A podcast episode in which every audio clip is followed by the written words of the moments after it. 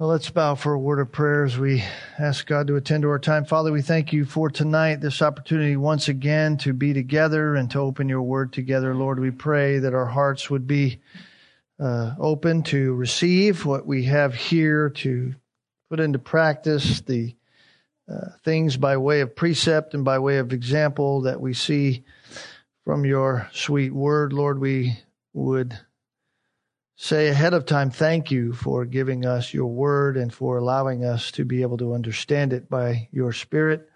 So attend to our time, Lord, as we look at your truth in Christ's name. Amen. All right, we're returning tonight to John chapter 20. So if you have your Bibles, take them and open them to John chapter 20. It's been an encouragement each and every time that we have returned to this book. I hope that's the case at least for for you, if not for the simple fact that we are continually being brought face to face with the reality of who Jesus Christ is in all of his fullness. And we are seeing in that the fullness of the gospel. And of course, here we are in John's gospel. We are approaching the end. There's only one chapter left after John chapter 20. And we are seeing, of course, the fullness of Christ in the resurrection. The resurrection is a fact of history. It is a fact of history. Jesus was a real person. He lived a real life. He died a real death. And he actually rose from the dead. You open your Bibles, you know your Bibles, you know that each and every one of the gospel writers has written an account about the resurrection of Jesus Christ. And each one within their account lists empirical evidence that it truly happened.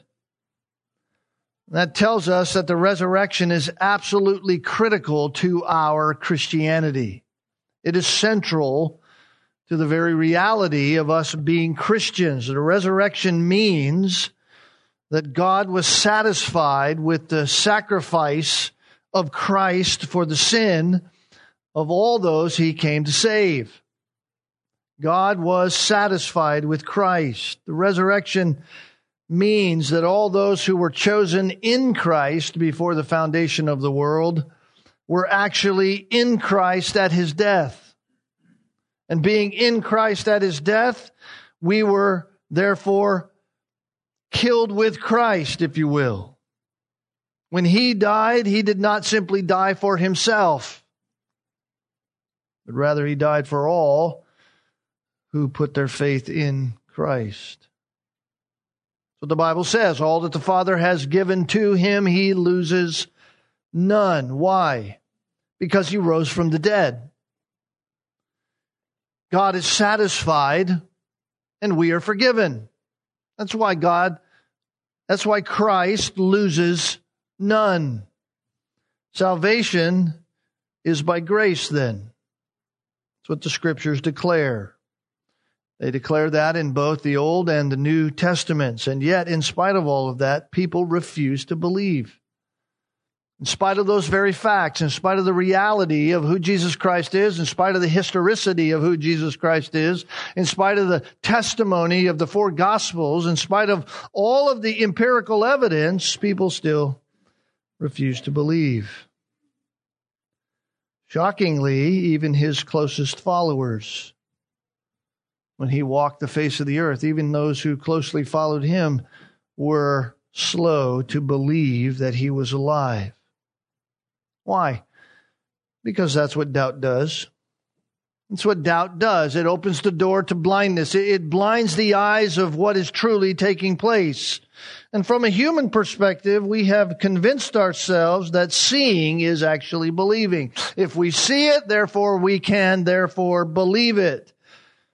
And then when we see it, because we've believed it, therefore there's blessing. When in fact the opposite is true. The Bible declares that believing is seeing. It isn't seeing that brings believing, but believing that actually opens the eyes because in that there is blessing. There is blessing in believing. Now it's true As we look at John's gospel, the circumstances that the disciples were in was not good at least from a human perspective. We were talking about providential happenings tonight, just in our own life, and seeing that God has worked providentially. And obviously, God is working providentially in their lives as well. But from their perspective, it's not a good situation. And in our text for tonight, they are huddled together. They are behind a locked door. They are in fear. They think they're going to be arrested, maybe even taken away to their own execution because they are followers of Jesus Christ. They are frightened that the consequences might come their way the same way they came to Christ. The last thing they expect is a physical resurrection. And in fact, they were like most Jews. They believed the Messiah was an earthly entity. The Messiah was someone who would come to earth, who would deliver them like all the other deliverers in the Old Testament. He would come and he would conquer those who were over them. He would conquer the nations that had ruled them and who were oppressing them. One who would return them to the glories of the days of Jewish rule, where Israel was the ruling authority in the region. They had no thought of their Messiah dying and returning to life. And yet, they didn't believe. They didn't believe in a physical now resurrection. And so, why would they believe the what seems to be crazy to them testimony of eyewitnesses? Why would they believe that? This is where we pick up our text tonight in John's Gospel, in John chapter 20, beginning in verse 19. The disciples, steeped in Old Testament thinking, they're still emotionally downtrodden, emotionally crushed by what took place over the weekend. And so notice how John records this event for us beginning in verse 19. When it was evening on that day, the first day of the week, and when the doors were shut where the disciples were for fear of the Jews, Jesus came and stood in their midst and said to them, Peace be with you. When he had said this, he showed them both his hands and his side. And the disciples then rejoiced when they saw the Lord. So Jesus said to them again, Peace be to you. As the Father has sent me, I also send you. And when he had said this, he breathed on them and said to them, Receive the Holy Spirit. If you forgive the sins of any, their sins have been forgiven them. If you retain the sins of any, they have been retained. Thomas, one of the twelve, called Didymus, was not with them when Jesus came. And the other disciples, therefore, were saying to him, We have seen the Lord. But he said to them, Unless I see his hands, the imprint of the nails, and put my finger into the place of the nails, put my hand into his side, I will not believe. And after eight days, his disciples were again inside, and Thomas was with them. Jesus came, the doors having been shut, and stood in the midst and said again, Peace be with you. Then he said to Thomas, Reach here with your finger and see my hands, and reach here with your hand, put it into my side, and do not be unbelieving, but believing. Thomas answered and said to him, My Lord and my God. Jesus said to him, Because you have seen me, you have believed. Blessed are they who did not see and yet believed. So here's the scene. Here's the scene. Jesus has risen from the dead. Jesus is now alive. The tomb is empty. Peter and John have seen the empty tomb. They've seen the grave clothes lying there in the tomb. John is now believing that a resurrection has happened. John believed, as verse 8 says, the other disciple who had first come to the tomb entered in also, and he saw and believed. John is now believing, there's no other explanation in the mind of John. He's believing that a resurrection has happened. Mary has seen the risen Lord.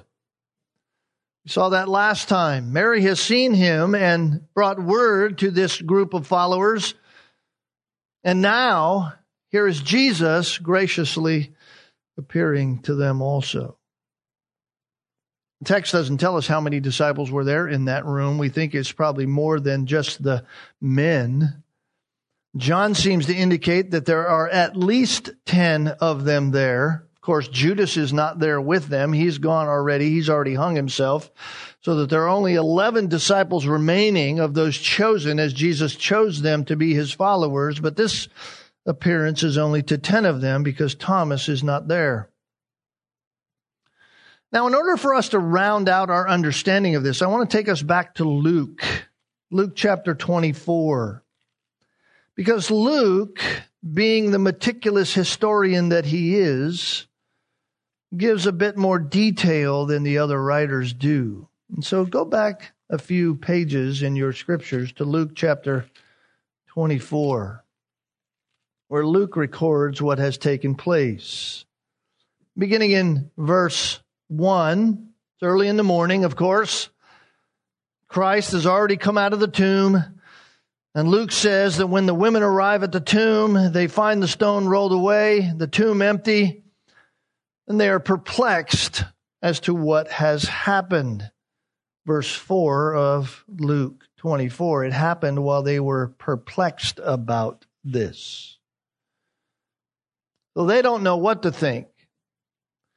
What could have happened, they're not sure. And while they are wondering, verse 4 says, Behold, two men suddenly stood near them in dazzling apparel. Excuse me. In other words, God has dispatched a couple of angels. He has dispatched some heavenly beings to go and to be there. They have somehow taken on human appearance at least because it says two men suddenly stood near them in dazzling apparel. And then verse 5 As the women were terrified, bowed their faces to the ground, the men said to them, Why do you seek the living one among the dead? He is not here, but he has risen. Remember how he spoke to you while he was still in Galilee, saying, The Son of Man must be delivered into the hands of sinful men and be crucified and the third day rise again? And they remembered his words and returned from the tomb and reported all these things to the eleven and to all the rest. That's why I said we're not sure if it's just those who are there. Now, now who were they?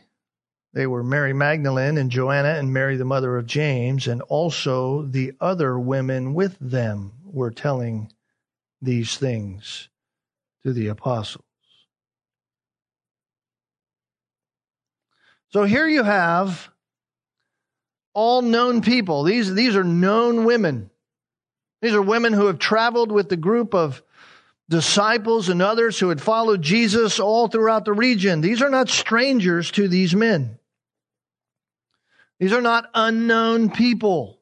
They were not just people off the street who happened to be walking by the tomb early that morning and had some story revealed to them. No, they are all credible people who were known followers of Jesus Christ. But to the apostles, to the apostles, notice verse 11, these words appeared to them as nonsense. And they would not believe them. Do you see how steeped these guys are in the Old Testament understanding of the kingdom establishment?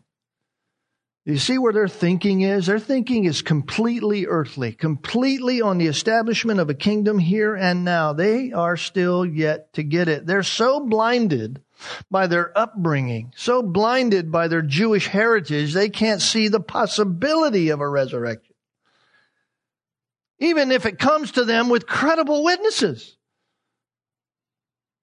So what happens? Verse 12 Peter rises and runs to the tomb, stooping and looking in. And he saw the linen wrappings only. He went away to his home, marveling at that which had happened. Again, Peter's not sure. It says here he's marveling, still marveling. It may be that at least Peter, we know John believed, but it may be that Peter at least now believes in the resurrection. The woman have gone to the tomb. It's empty. They're told by these two angelic beings that Christ has risen. The angels are given the testimony that God's word is true. The women believe. They hurry off to the disciples, and the receptivity of their testimony is all but shot down. Notice Luke goes on to say that a little later that day, notice verse 13, behold, two of them were going on there that very day to a village named Emmaus, which was about seven miles from Jerusalem. And they were conversing with each other about all the things that had taken place. So there's two followers of Jesus on their way to this town that's not far from Jerusalem. They're talking with each other. They're walking together. They're talking just like you and I might be doing. They're discussing the events. And in verses 15 and 16, while they are conversing and discussing, Jesus himself approached and began traveling with them. But their eyes were prevented from recognizing him. So here you have the morning event that has taken place. The women have seen the risen Lord. They've come and shared testimony. They've shared the testimony of these angels that have come. Credible witnesses to the disciples. John and Peter have seen the grave clothes. John seemingly believes. Peter, he's still on the fence.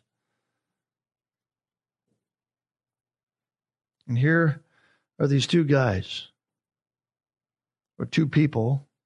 Verse 15 and 16 says they're conversing and Jesus approaches them and begins traveling with them. So here is Jesus in some kind of physical form now. He, he appears in some way. It's, it's a, it's a transformed physicalness. It's, it's not the same kind of physicalness that they are, but it's transformed. It's a kind of physicality that's capable of being in heaven. It's a physical body, but not a body like ours. It's a body from another realm, so they don't immediately recognize him. In fact, their eyes are prevented from recognizing him. And so they walk and they talk with him. And of course, we know the account of Luke's gospel here. We know eventually they saw how sad they are, or he sees how sad they are. And because they had once hoped, right? Verse 21 we were hoping that it was he who was going to redeem Israel. They had the same earthly mindset. We're, we're hoping that this was the guy. We're hoping that it was Jesus. We're hoping that he was the one, the new deliverer, the one who was going to come and deliver us out. And besides that, it's the third day since these things happened. I mean, we even had some kind of outward hope that something might happen. And even these women, these women who were among us, they amazed us. They said they were at the tomb in the morning and, and they didn't find the body and that they saw these angels who said he was alive. So some of us went to the tomb. Some of those who were with us went to the tomb and we know who that was, Peter and John. They found it just exactly as the women said, but they didn't see him. They didn't see him. I mean, these guys are distraught. And so, what does Jesus do? What does Jesus do? Well, Jesus takes them to the scriptures. Jesus takes them to the scriptures. He explains to them all that this is happening. All that's happening was promised in the Old Testament. Notice verse 25. Oh, foolish men and slow of heart to believe in all that the prophets have spoken. Was it not necessary for the Messiah to suffer these things and to enter into his glory? Was this not what the scriptures say? Was this not what the prophets prophesied about? And beginning at Moses with all of the prophets, he explained to them the things concerning himself in all the scriptures. In all the scriptures. So Jesus is giving them an understanding of the Old Testament that was directly applied to him. I love this as a pastor because here is Jesus preaching an expository message as they walk. He's explaining the scriptures to them. Now, they still don't know who he is. Their eyes are still prevented from recognizing him. And verse 28 says, as they approached the village, they were that they were going, he, he acted as though he wouldn't go farther. He needed to go farther. They urged him, saying, Stay with us, for it's getting late. The day is now over, and he went in to stay with them.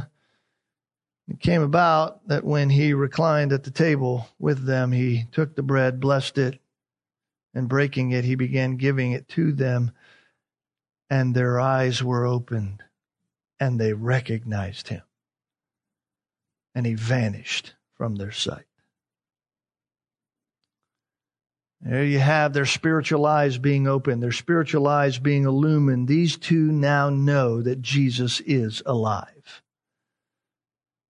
So Mary Magdalene has seen him. The other women have heard from the angels. Peter is marveling at what has said. Peter has seen the empty tomb as Luke has reported it. John, of course, is believing that Jesus is alive, and these two on the road to Emmaus have now seen him. What do they do? What do they do? Verse 33. They rose that very hour and returned to Jerusalem. So here are guys seven miles away. They're so excited. They get up from where they're going. It's night. It's dark now. They run back to Jerusalem, another seven mile trek and found gathered together the 11 and those who were with them. So here's this group of people again, these followers of Jesus Christ saying they're there and they go, the Lord has really risen. And he's appeared to Simon. Where they got that information, I'm not sure, but apparently that happened. They wouldn't be fabricating anything. And they began to relate their experiences on the road and how he was recognized by them in the breaking of bread. Notice that they're saying this to the eleven. So Peter's there.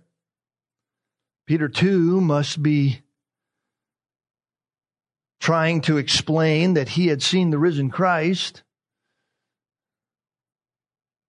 Mary testifies, she's there. Peter testifies, he's there. And now these two have come in the evening. And they testify of the same truth. And they too are met with doubt. You say, how so? Because that's exactly what Mark's gospel says.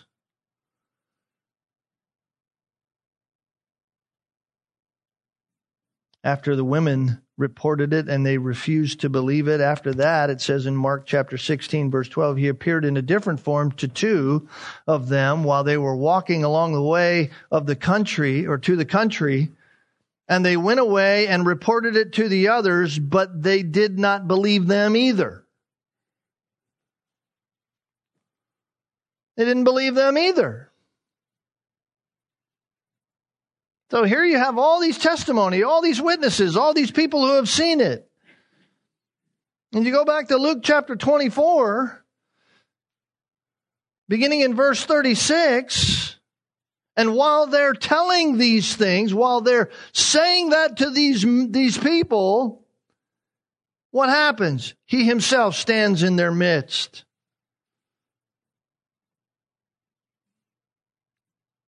They're, they're so frightened now. They're so startled by what is taking place. They thought they're seeing some kind of spirit, right? Verse 37. They were startled and frightened and thought they were seeing some phantom, some spirit.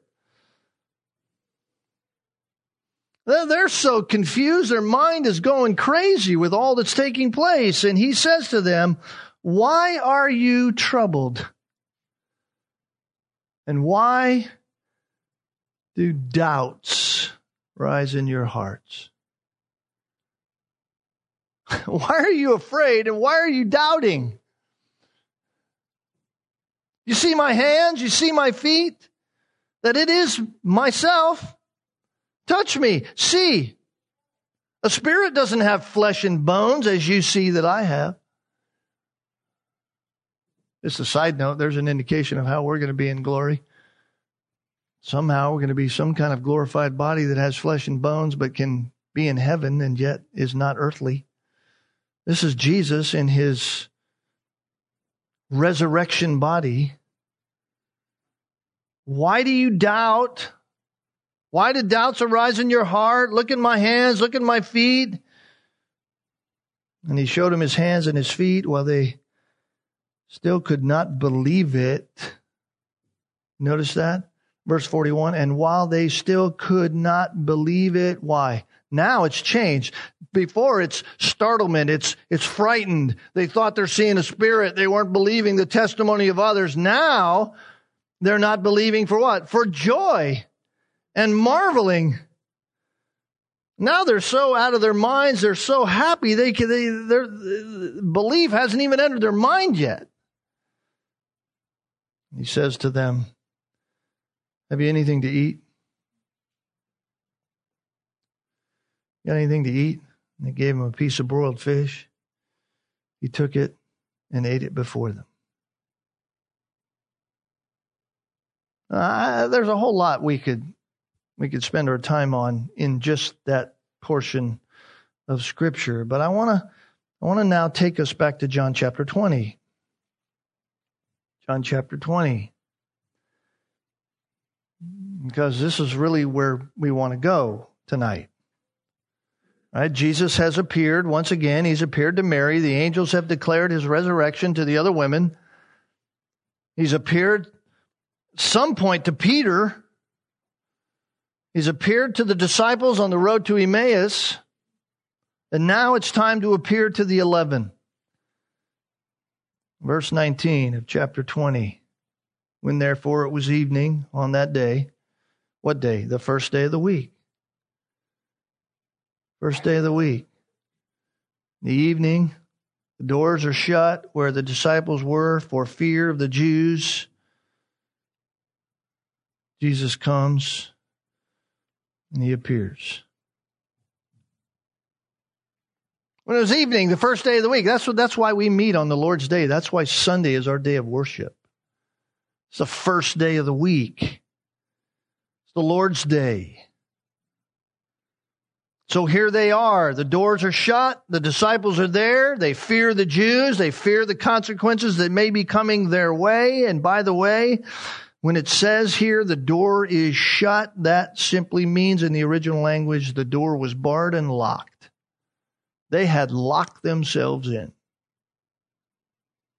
That's how frightened they were. They locked themselves in the room because they're afraid of those who might be dispatched on behalf of the Jewish leadership and on behalf of the Roman army to come and get them from this room. And John, who's there, simply says, And Jesus came and stood in the midst. You'll read all kinds of commentaries, all kinds of crazy theories about how Jesus got in the room. There's weird things. People say, oh, you know, Jesus was already in the room and somebody locked the door, didn't know he was there. Jesus came through an open window and nobody knew he was coming through that open window. All of that is nonsense. Jesus came in the room because Jesus can do that. He's in his glorified body. Jesus passed right through the elements, whatever that takes. There was no stone walls that stopped Jesus, no barred door that would stop Jesus. Jesus just does what he needs to do. He takes the, the like a like a Star Trek movie almost, where he transports and the molecules all go weird and then they all come back together. I don't know how it was, but Jesus got in, no problem. Stood in their midst and said to them, "Peace be with you. Peace be with you." Jesus is no longer physical, at least as we know physical. Physical obstacles are no issue for Jesus. He's not like he once was. He can just appear and disappear. That's what he did with the road to Emmaus guys. He just fed them and then said, I'm gone. And what amazes me is that when Jesus meets these men, when he meets them, he cares about their trauma. He cares about their trauma. Notice what he says. They're there for fear of what the Jews do. Jesus comes and stands in their midst. That can't be but a little bit frightening. And Jesus cares about their trauma. Peace be with you. He's not a spirit. He's not a phantom. He's physically there. It's not some kind of aberration that somebody is seeing. He shows him his hands. He shows him his feet, shows him his side. Verse 20. John says the same thing that Luke says. John says he's really there. It's not a physical apparition. It's not a hallucination. It's not something like that. Jesus is really there in bodily form, glorified form, a resurrected body. And by the way, just another side note this is exactly how we're going to see Jesus in heaven. This is exactly how we're going to see Jesus in heaven. We're going to see Jesus as the resurrected, crucified Lamb of God. He will look the same to us as he looks to these guys. We will be able to see the nail prints in his hands and his feet. We'll be able to see his side the same way. You say, really? Yeah. Go to Revelation chapter 5 for a minute. Revelation chapter 5. Just listen to this. Here's John, the writer of the gospel we're in. And I saw on the right hand of him who sat on the throne, chapter 5, verse 1, a book written inside and on the back, sealed up with seven seals. And I saw a strong angel proclaiming with a loud voice, Who is worthy to open the book and to break its seals? No one in heaven or on earth or under the earth was able to open the book or to look into it. And John says, I, and I began to weep greatly because no one was found worthy to open the book, to look into it. One of the elders said to me, Stop weeping. Behold, the lion that is from the tribe of Judah, the root of David, has overcome so as to open the book and its seven seals. And John says, And I saw between the throne with the four living creatures and the elders a lamb standing as if slain. See that? This is in, this is heaven's glory. I saw a lamb standing as if slain. That's Jesus. This is the one who opens the seven seals. This is Jesus, the, the living, slain, once was slain Lamb of God. That's why we're going to see him just like these guys see him in John 20, as if he'd been slain. So even in heaven, Jesus will have his wounds. There will be undeniable evidence of him having been slain. And so in John 20 and verse 20, John says, the disciples then rejoiced when they saw the Lord. Disciples therefore rejoiced when they saw the Lord. You think? You think? Right? I mean, they thought he was dead. And now they see him alive. You talk about rejoicing. They rejoiced. So, verse 21 says to them again, Jesus therefore says, Peace be with you. Peace be with you. They were traumatized at first, and he said, Peace to you. Now they know who he is. Now they know he's alive. Now they want to throw a party because he is alive, and he has to calm them down again. Why? Because he has something to say.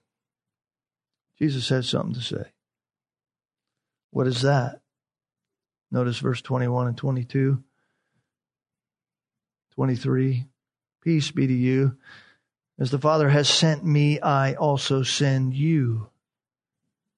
And when he had said this, he breathed on them and said to them, Receive the Holy Spirit.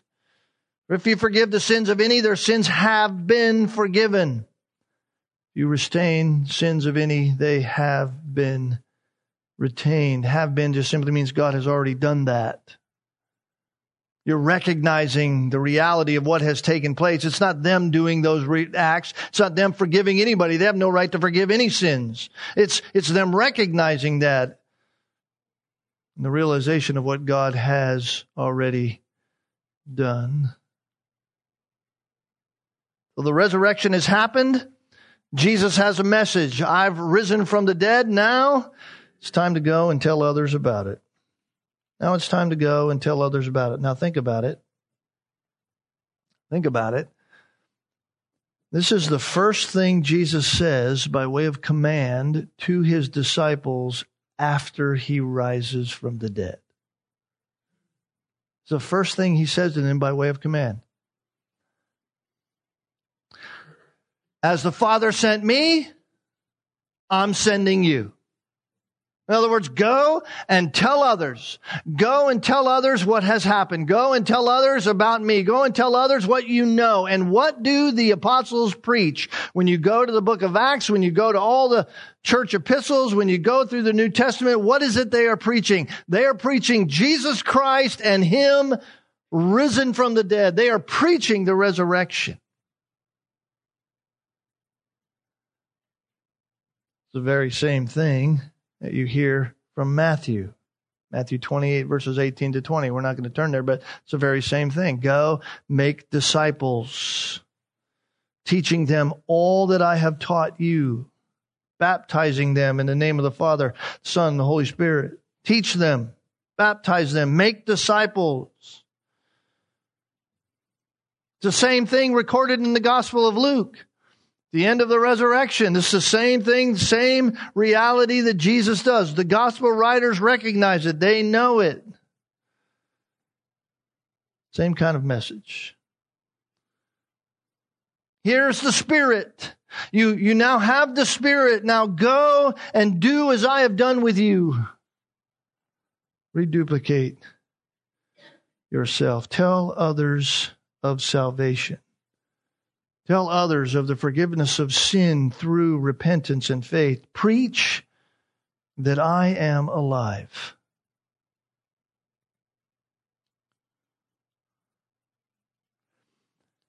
Can I ask us a question tonight? Why did the Father send the Son into the world? Why did the Father send the Son into the world?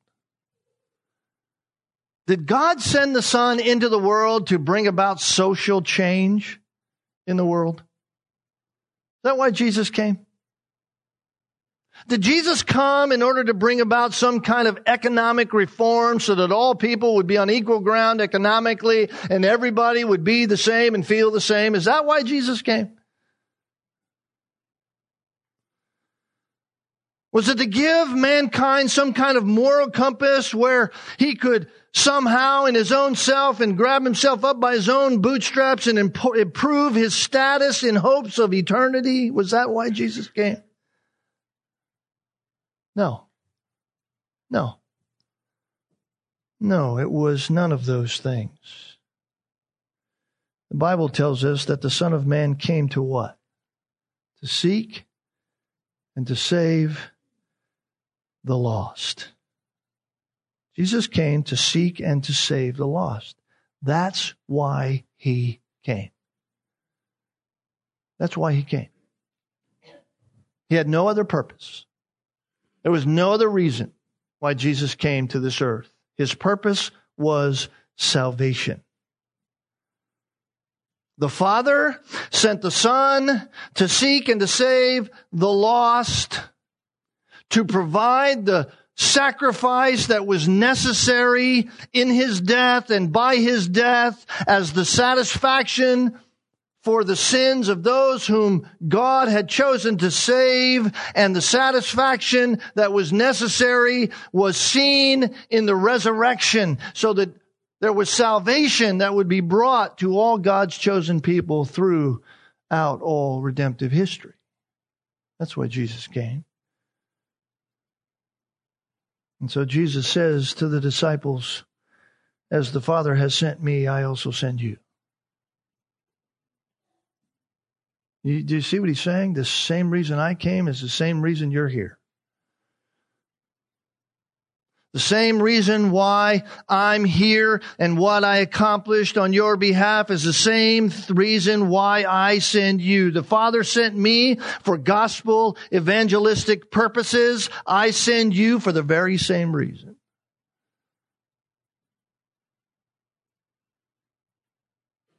Jesus says that's why you're here. You're not here for anything greater or anything less. Listen, our entire purpose as Christians, our entire purpose as disciples, is the very same task for which Jesus was originally sent. And I think sometimes we forget that. Sometimes we forget that. Jesus says, or the text says, He breathed on them, said to them, Receive the Holy Spirit. Why? Why? Because the task isn't easy. You can't do it alone.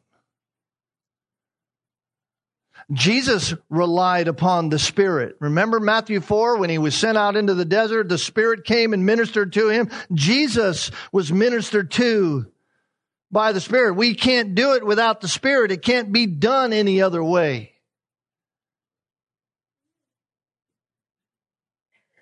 You say, wow, what a charge. Well, what a command. What a charge that is. Notice Verse 24. But Thomas, one of the twelve, called Didymus, was not with them when Jesus came. Jesus gives the command, Jesus gives the Spirit. Thomas is not there. The other disciples, therefore, were saying to him, We've seen the Lord. But he said, Good news, guys. Great news. Look, look, I, I, hear you. I hear what you're saying. I've heard the women. I've heard these other testimonies. I've heard the guys from Emmaus. They came and talked to me. Yeah, I've heard all this. I've heard the testimony. But unless I see, unless I see his hands, the imprint of the nails, and put my finger into the place of the nails, put my hand in his side, I'm not going to believe.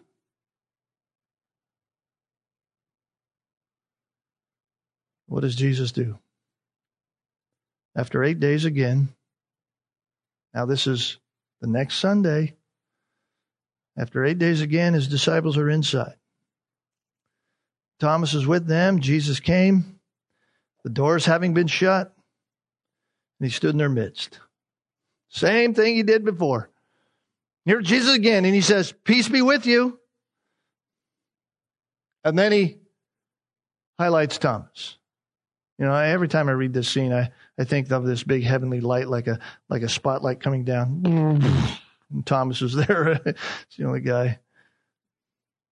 Reach your finger over here, Thomas. Reach your finger. See my hands? Reach your reach here with your hand and put it in my side. Be not unbelieving. What compassion, what care, what concern.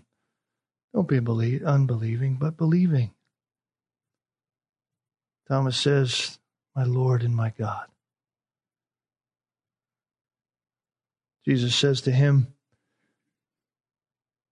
Because you have seen me, you have believed.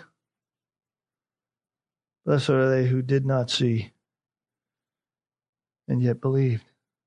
See, here's the guys again. A week later, they're still fearful, still locked up, still fearful of what might happen from the world outside. And Jesus comes back and he says, Peace be to you. Just like before, he condescends, he cares for them. The trauma is not overwhelming to him. He says to Thomas, Because you've seen me, you've believed. By the way, I, I you know, again, uh, it's more of a statement here than it is a question. Because you've seen me, you believe. That's more of a statement. Blessed are they who did not see and believed. See, that's directed at all of us. That's directed at all of us because none of us have seen it. None of us have seen it. They saw it. We have the testimony. They saw it. We have it. Paul said in 2 Corinthians 5, we walk by faith, not by sight. We walk by faith. We don't need to see the risen Christ to love him. We don't need that. We don't need a vision of him. We don't need him to appear to us in order to believe. Why? We have the written record. We have the Word of God. We have the full scriptures. We have a risen Christ. It is a historical fact.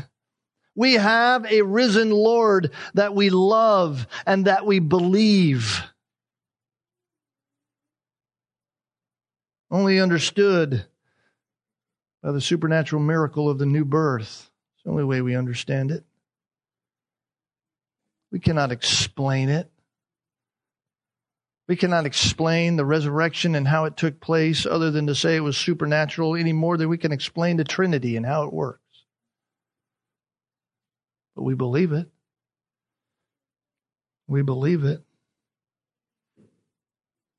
See, we as Christians have been called. We have been called, we have been commissioned.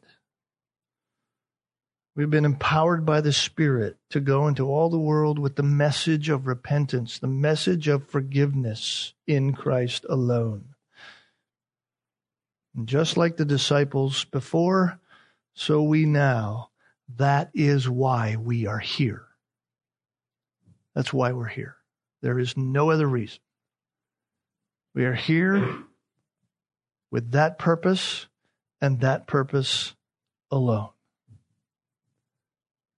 This is a ministry given to us by Christ. It is a ministry carried out in and through us by the Holy Spirit. And it is a message with eternal repercussions. That if you do not believe, there will be an eternity in hell. What a message. A mercy, a message of grace. Sins can be forgiven. And yet it's a curse, really, to those who refuse to believe.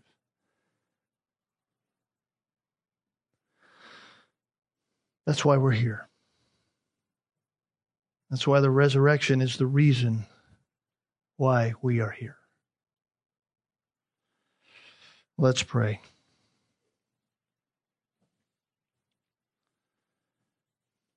Father, again, we thank you for just the wonder of your word, majesty that it is to us, the greatness at which you have seen fit to give us testimony of what took place, so that while we do not see it now, we believe it. While we do not have eyewitness testimony ourselves to the validity of it. We believe it because there is plenty of eyewitness testimony and your word declares it. We would be remiss if we resisted any of that. So, Lord, help our faith. We believe. Help our belief be solidified in the reality of what we have heard tonight, the truth of the resurrection, and help us not think on earthly terms. Help us understand why it is we are here. The only purpose you have left us here in this place so that we might go and tell others about you. You have risen. You are alive. And there is no other name under heaven by which man must be saved but the name Jesus Christ. So we pray that if there's those among us who do not know Christ, you would crush their heart. You would cause them to believe, allow them to understand their sinfulness and that there is forgiveness in Christ alone. And may they see the gospel reflected in us, sinners saved by grace, who know the truth, not because we figured it out, but because you opened our eyes to understand it, to know you. May you be honored even this week in our life as we live according to your providential grace. In each moment as you take us through this week, use us now for your glory, we pray. In Jesus' name, amen.